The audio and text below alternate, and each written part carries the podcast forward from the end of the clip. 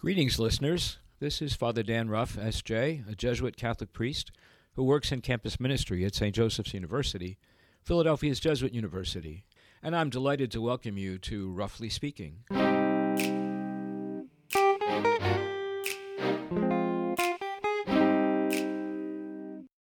Well, I hope by now you've gotten rid of all your poinsettias and you've boxed up all the Christmas lights in wrapping paper, because hard though it is to believe, Lent is already upon us.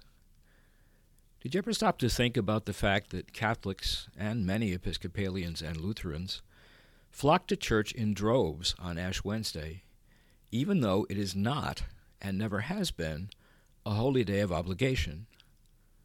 What are we to make of this? What particular itch is being scratched by the observance of this feast at the beginning of every Lent? Well, first off, it's a manifestation of what I like to call the ministry of presence P R E S E N T S. That is, give them a present, like blessed palms or a blessing of a throat, anointing with oil of the sick, or, of course, on Ash Wednesday, ashes on the forehead. Give them something, and Catholics will be present. It's not so hard to figure, really. We all like to be noticed, acknowledged, touched, and attended to, and we all like getting presents. So, in a world where life is increasingly scattered, isolated, hectic, and virtual, where else but the church can you go, except maybe for your therapist, to receive a moment of individual care, recognition, and attention?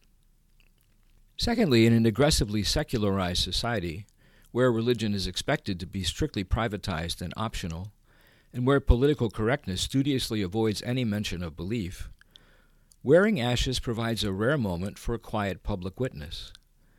On Ash Wednesday, as I spot people in the street with their ashes, I sense how the early Christians must have felt when they spotted their secret sign of the fish on a building or a wall.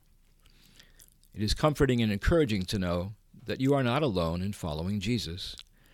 It's consoling to look around and think, hey, there are still quite a few of us. Anonymous ash wearers may even catch one another's eye and offer a nod or a smile of mutual recognition. Lastly, and maybe most importantly, I think the symbolism of the ashes touches something deep and primal in our human nature, something as old as our first parents in the Garden of Eden. For all of our science and technology, for all of our illusions of mastery and control, deep down we each realize that wherever we are in life, we are definitely not in Eden. The primeval order and harmony which God originally crafted in the garden are no longer in force. Sin and death have come into our world, and they are inevitable facts in every human life. We can no longer claim innocence, as Adam and Eve could when it was written in Genesis the man and his wife were both naked, yet they felt no shame. But except for Ash Wednesday, when we're allowed to wear the ashy smudge on our foreheads, we are generally discouraged from acknowledging the shame that we do feel outside the garden.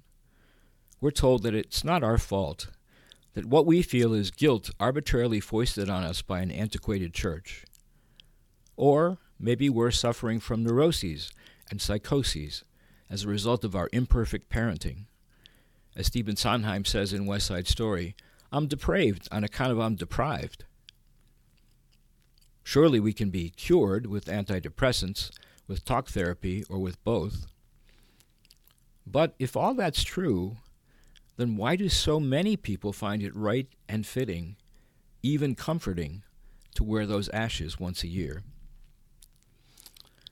I think it's because at bottom we're all like a little girl who was being taught in a religious ed class about the effects of sin on her soul the teacher, trying to make a theological concept accessible to her students, was explaining how the soul in state of grace was white and bright and shiny, but that sin rendered it dark and black and ugly. And she asked her students to think about for a minute what their own souls looked like. Naturally, she didn't expect them to say aloud what they found within. Imagine her surprise then when the one little girl piped up and volunteered, You know, I think my soul is sort of stripy. Ah, yes, stripy or smeary or smudgy or ashy. Acknowledging the stripiness of our souls and doing it in a quiet but public way, even one day a year, is a great way to kick off the season of Lent. I found this a while ago on the website of the Orthodox Church in America.